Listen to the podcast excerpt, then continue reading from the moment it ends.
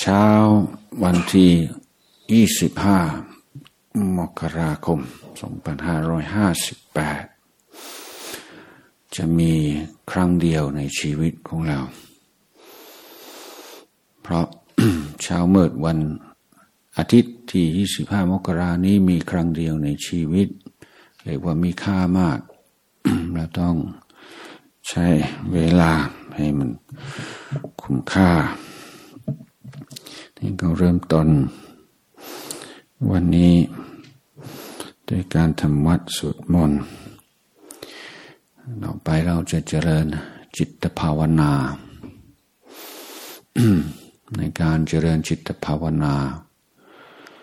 เราต้องทำกายทำใจให้พร้อมเสียก่อน ส่วนของกายนั่งอย่างไรเบืนจึงจะ เอื้อที่สุดต่องาน ต้องนั่งลักษณะที่ไม่เอื้อต่อความง่วง ไม่เอื้อต่อความเครียด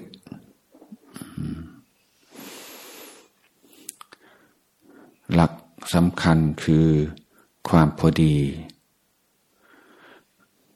ความพอดีในเรื่องร่างกายคนคือนั่งตัวตรงแต่ไม่เกร็ง เดี๋ยวทำความรู้สึกเหมือนกับศีรษะเราดันขึ้นไปสู่เพดาน จากกระหม่อมสู่เพดานมันมีอะไรดึงขึ้นไปหน่อยหนึ่งเรื่องเราจะวางขา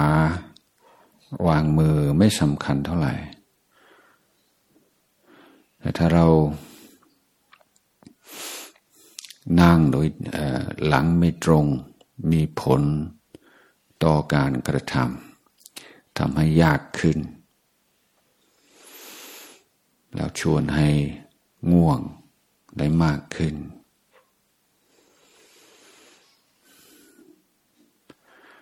ในถ้าเรานั่งเกรงเกินไป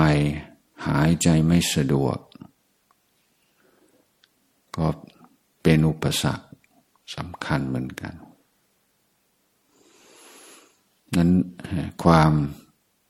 สบายของลม ก็เป็นเครื่องตัดสินได้เหมือนกันว่า นั่งพอดีหรือไม่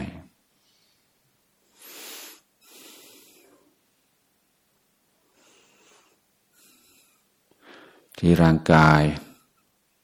มันต้องมีอะไรสักอย่าง อย่างน้อยอย่างเดียว ส่วนมากมากกว่าหนึ่งอย่าง ก็ให้อภัยร่างกายตัวเอง อย่าไปถือสามัน มันก็ไม่ได้ตั้งใจหรอก มันเป็นเรื่องธรรมดาของมัน มีความเจ็บปวดตรงไหน มาความไม่สบายตรงไหน ก็พยายามอย่ารังเกียจมัน พยายามเป็นมิตรกับมันเป็นเพื่อนกับมัน เพราะถ้าเรารังเกียจ สิ่งใดความรังเกียจคือความผูกพัน ความรังเกียจคือความยึดมั่นถือมั่น ความรังเกียจเป็นเหตุให้เกิดทุกข์ต้องวางความรู้สึก วางใจไว้กับความปกพร่องของร่างกาย ให้ไม่เป็นทุกข์กับมัน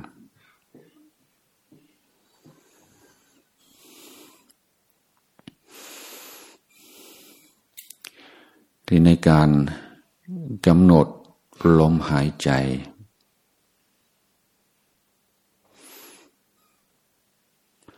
ก่อนเราจะเริ่ม ดูลมหายใจในจุดใดจุดหนึ่งในกาย เราควรจะทบทวน จุดประสงค์ เป้าหมาย เหตุผล ในการเจริญสมาธิ อาจจะไม่ต้องใช้เวลานานหรอก ไม่กี่วินาทีก็ได้ แต่ว่าเป็นวิธีตั้งเข็มทิศเอาไว้ ป้องกันความคิดผิดบางอย่าง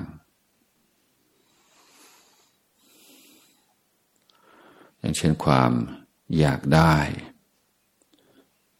อยากได้ความสงบ ถ้าเราปฏิบัติเพราะอยากได้ความสงบ มันเป็นตัณหา และตัณหาเป็นเหตุให้เกิดทุกข์ ถ้าเราอยากทำความสงบอันนี้ก็จะเข้าค่ายของฉันทะ เพราะเราอยากได้ความสงบ คือเป็นความอยากในผลของการกระทำ นั่นก็คือตัวกิเลส สิ่งเศร้ามองในจิตใจ แต่ถ้าเรามุ่งที่การสร้างเหตุสร้างปัจจัย ให้ความสงบเกิดขึ้น นี่ไม่ผิดนั้นทุกเกิดเพราะ อธรรม คือกิเลส ความสุขที่แท้จริง เกิดเพราะธรรม คืออริยมรรคมีองค์แปดนั้นการภาวนา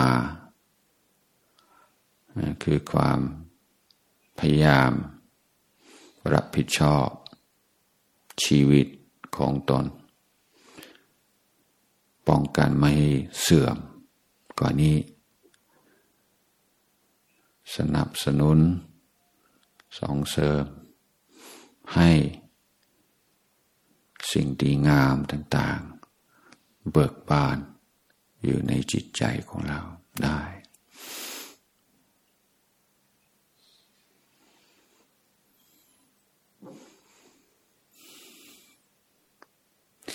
ที่ในการ อยู่กับลมหายใจ มีหลายวิธีด้วยกัน วิธีแรกในเมื่อเราเพิ่งเริ่มหัวมับหรือว่าในกรณีที่เรายังไม่คอยชำนิชำนาญในการอยู่กับลมหายใจ หรือจิตรู้สึกดื้อๆอยู่ เราก็สังเกตสำรวจเพื่อสังเกต สภาวะจิตในปัจจุบัน จิตใจเราเนี่ยเปรียบเทียบในกับ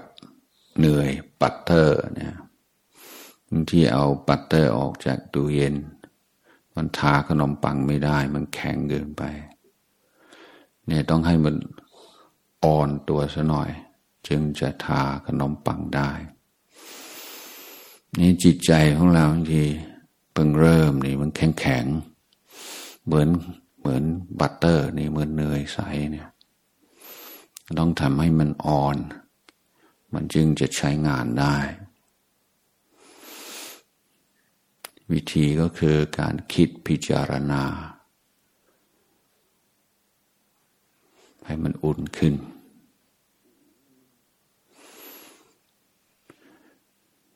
วิธี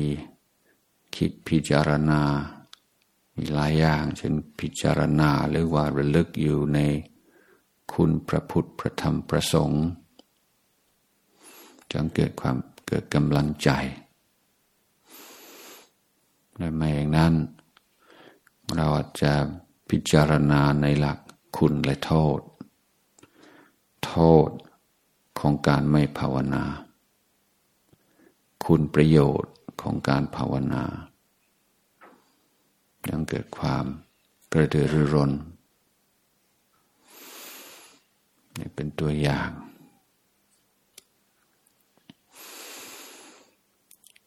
ที่นี่เบื้องต้นเรายังไม่ต้องกำหนดลมหายใจ ณจุดใดจุดหนึ่งในกาย อาจจะทำความคุ้นเคยกับลมหายใจในปัจจุบัน อย่างสบายๆเป็นกันเองเสียก่อน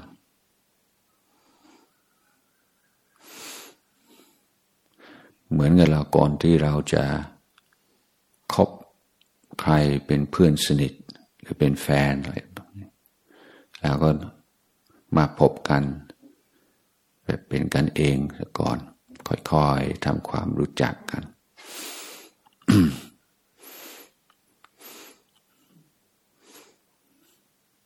นั้นก็ให้รู้จักในที่สาธารณะก่อนจะได้รู้จักกันเป็นสองต่อสอง อันนี้เรามาทำความรู้จักกับลมหายใจ ก็รู้สึกร่างกายเหมือน ลูกโป่งที่ยุบพอง ยุบพอง ในเปลืองตอนเอาง่าย ๆ ว่าหายใจเข้า ก็รู้ว่าเข้า หายใจออกก็รู้ว่าออก ทีนี้เอาความสบาย เอาความพอใจกับการอยู่กับลมหายใจ เป็นเป้าไว้ก่อน ความสันโดษ ความพอใจกับการภาวนา ความสันโดษความพอใจกับการอยู่กับลมหายใจเข้า อยู่กับลมหายใจออก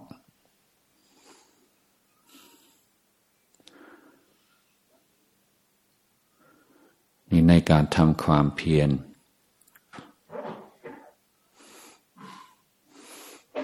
เราต้องป้องกัน ไม่ให้กิเลสครอบง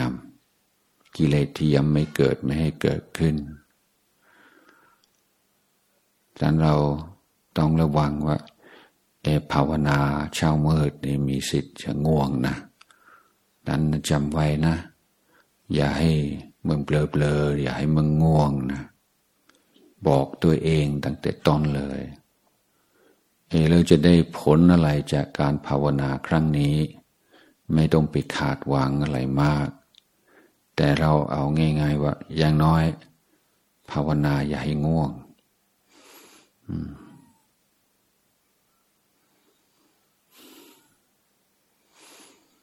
ที่ถ้าเราภาวนาแบบสบายๆมุ่งที่จะสร้างความพอใจกับอยู่การอยู่กับโลก ป้องกันมาให้ ความคิดเรื่องอดีต อนาคต เรื่องครอบครัว เรื่องการทำงาน เรื่องราวต่างๆ ในชีวิตประจำวัน เราจะไม่ยินดีในสิ่งเหล่านั้น ถ้าความคิดพุทธขึ้นมาแล้ว เราไม่ยินดีมาอยู่ไม่นาน ไม่เป็นปัญหา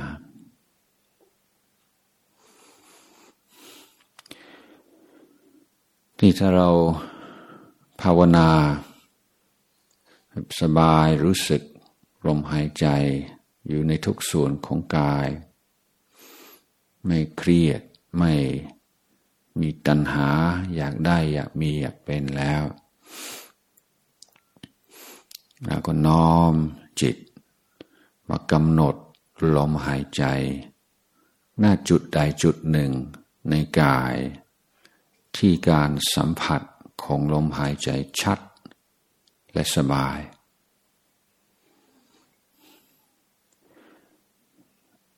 นักปฏิบัติ ส่วนมากส่วนใหญ่ จะกำหนดลมหายใจที่ปลายจมูก หรือภายในรูจมูก แต่บางท่าน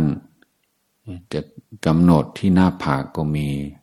ที่คอก็มี ที่หน้าอกที่ลิ้นปีก็มี ที่ท้องก็มีท่านมันไม่มีกฎห้าม ในเรื่องนี้ แต่ก็ลองลองพิจารณาลอง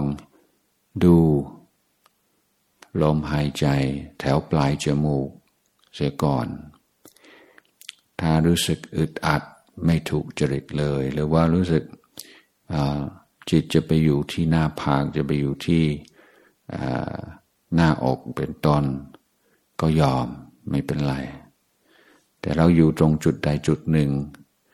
ต้องไม่จับจดต้องอยู่ตรงนั้นแหละ เป็นที่ทำงาน เป็นฐานของการกระทำเรียกว่ากรรมฐานของเรา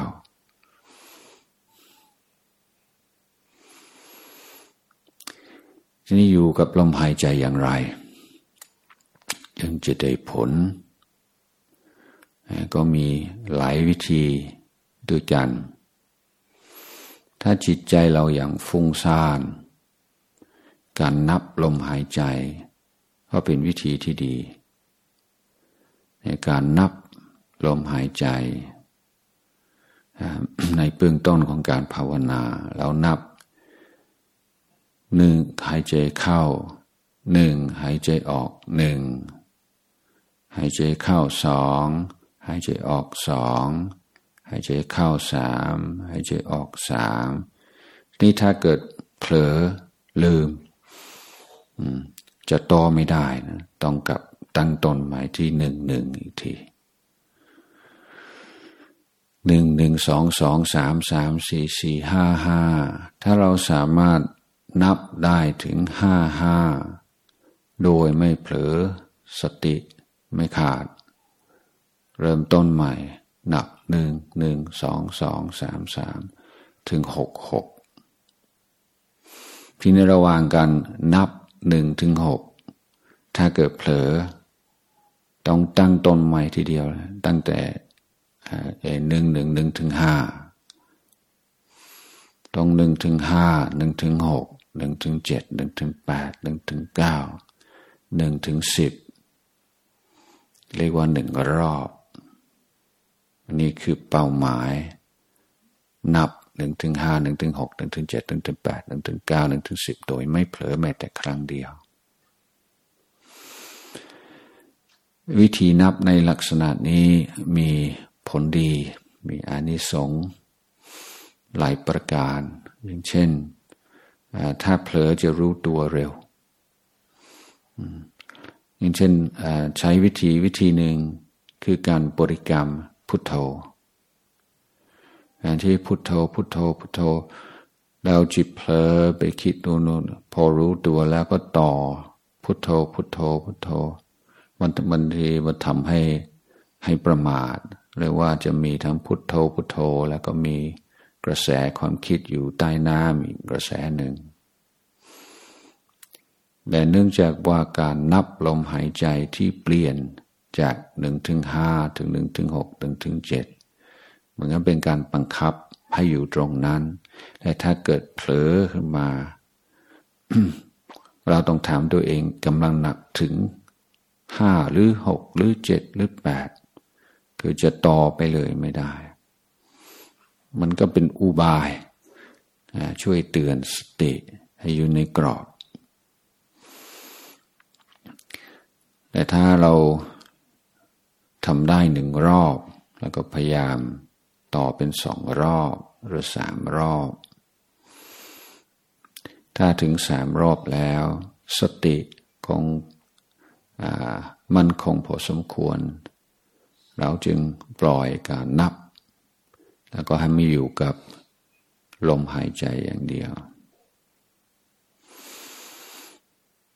ทีนี้เรื่องการนับมันก็มีวิธีนับหลายอย่าง แต่แม้แต่วิธีที่อธิบายเมื่อกี้นี้เราก็ยังปรับได้ย่างอย่างเช่นลมหายใจของเรา เราสามารถแบ่งเป็นสามส่วน หายใจเข้าสามส่วน หายใจออกสามส่วน คือเบื้องต้นทามกลาง ตอนปลาย ซึ่งความยาวของลมหายใจ เข้าความยาวของลมหายใจออกแบ่งเป็นสามในการตั้งสติเนี่ยไม่ใช่แค่ตั้งสติลมหายใจเข้าอย่างเดียวแล้วแบ่งซ้อยเป็นสามลมหายใจเบื้องต้นของลมหายใจเข้า ทามกลางของลมหายใจเข้า ตอนปลายของลมหายใจเข้า ลมหายใจออกเหมือนกัน แบ่งเป็นสามส่วน ต้นลม กลางลม ปลายลม ซึ่งจะทำให้สติเราละเอียดขึ้น โดยเฉพาะใน ในการหายลมหายใจออกนั้น ซึ่งมักจะยาวกว่าลมหายใจสั้นลมหายใจเข้า ยาวแล้วก็โอกาสจะเผลอมีมากขึ้นนั้นเราตั้งสติสามวาระหรือสามตอนจะช่วยให้สติเราตั้งมั่นที่ในกรณีที่เรานับลมหายใจทีนี้หายใจเข้าหนึ่ง หายใจออกหนึ่งหายใจเข้าอาจจะเป็นหนึ่งหนึ่งหนึ่งหายใจออกหนึ่งหนึ่งหนึ่งหรือบางทีถ้ารู้สึกมันหนักไปมันอ่าหนึ่งท่ามกลางและตอนปลายลมนี่เหมือนกับเป็นเอ็กโคของหนึ่งอย่างเงี้ยหายใจออก คือเราสามารถ ใช้ความสร้างสรรค์ให้เหมาะสมกับตัวเองแต่ถ้ารู้สึกถึงจะนับลมหายใจหรือเผลอบ่อย ก็เพิ่มการนับจากหายใจเข้าหนึ่งหายใจออกหนึ่งเป็นหนึ่งหนึ่งหนึ่งหนึ่งหนึ่งหนึ่งสองสองสองสองสองสอง หายใจเข้าสามสองหายใจออกสามสองอย่างนี้เป็นต้นนี่ถ้าเราถนัดหรือเราชอบคำบริกรรม ก็ใช้พุทโธพุทโธก็เหมือนกัน หายใจเข้านะถ้าเราแบ่งลมหายใจออกเป็นสามส่วนอาจจะเป็นพุทพุทพุทโทโทโท ให้มันพอดีกับความยาวของลมหายใจ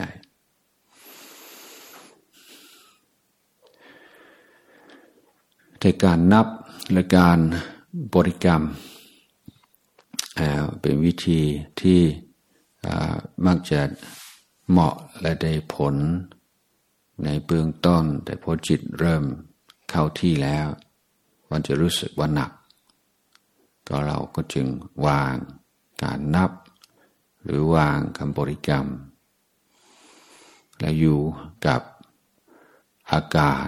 ที่ปรากฏอยู่ ที่ปลายจมูกหรือจุดที่เรากำหนดอีกวิธีหนึ่งที่อาจจะถูกจริต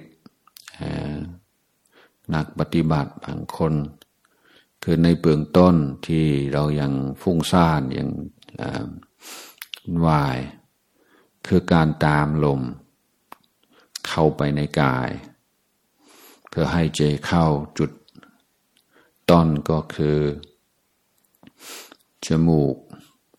จุดที่สองก็คือหัวใจ จุดที่สามคือสะดือ ตามลม เข้าออก เข้าออก จนกระทั่งได้ได้หลักแล้วจิตพอใจ อยู่กับลมหายใจ จึงจะมาโฟกัสมากำหนดอยู่ที่จุดใดจุดหนึ่ง อาการตามลมเข้าออก มีผลในการปล่อยวางความคิด เรื่องอดีตอนาคตเป็นต้น แต่ยังมันยังไม่ละเอียด พอที่จะเกิดสมาธิ จะเกิดสมาธิต้องอยู่จุดใดจุดหนึ่งอย่างต่อเนื่อง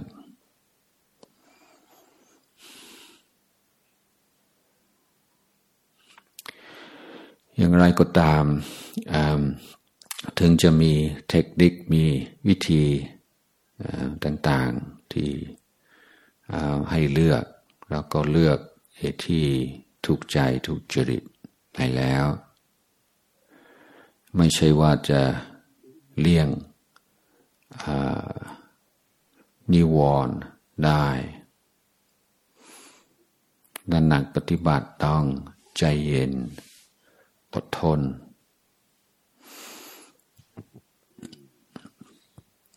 แล้วตั้งใจว่าถึงจะจิตจะไม่ค่อยอยู่กับลมหายใจ เราต้องป้องกัน ไม่ให้อกุศลธรรมที่ยังไม่เกิดขึ้นเกิดขึ้นได้ โดยเฉพาะความรู้สึกท้อแท้ หรือความ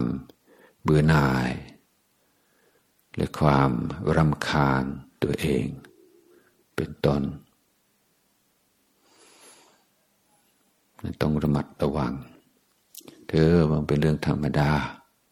ไม่เป็นไร เราทำไปเรื่อย ๆ ถ้าเราไม่ถ้าเราไม่แพ้กิเลสวันในที่สุดก็ต้องชนะมันให้ได้ดันจิตเผลอ รู้ตัวแล้วว่า นี่เผลอนี่ไม่ใช่ นี่ไร้สาระแล้วก็กลับมาอยู่กับลมหายใจ ด้วยความพอใจ ถ้าจิตใจของเรา มันยังมีความขัดแย้งอยู่ใน ตัวมันคือจิตหนึ่งมึงอยากจะคิดต่อ อยากจะสนุกกับความคิดกับจินตนาการแต่จิตหนึ่งอยากกลับมาอยู่กับลมหายใจ ถ้าดึงกลับมาได้ไม่นานมันก็จะไปอีกแล้ว ราะเราไม่ได้เสียสละไม่มีในคมะ ไม่มีเจตนาจะออกจากกามหรือจะออกจากสิ่งไร้สาระจริงๆมันไม่ใช่แค่รู้ตัวแล้วตึงออกมาทันที ถ้ารู้ว่าเผลอให้เตือนตัวเองว่าเผลออยู่กับสิ่งที่ไม่ใช่ สิ่งที่เป็นอุปสรรค ต่อสิ่งที่เราต้องการ คือสติคือสมาธิคือปัญญา ให้ปล่อยวางให้ละ ด้วยสมาธิิความเห็นชอบ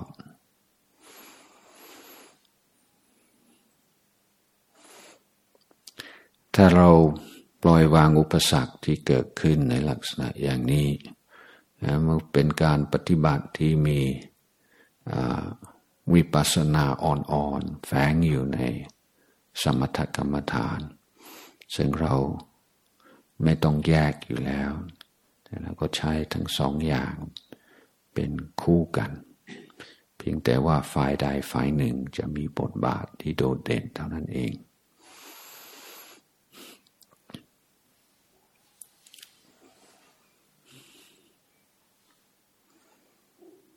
นั้นการภาวนา ไม่ได้ภาวนานาน ภาวนานึงลมหายใจเข้าหนึ่งลมหายใจออก แล้วก็ตั้งต้นใหม่หนึ่งลมหายใจเข้าหนึ่งลมหายใจออก แล้วก็ตั้งต้นใหม่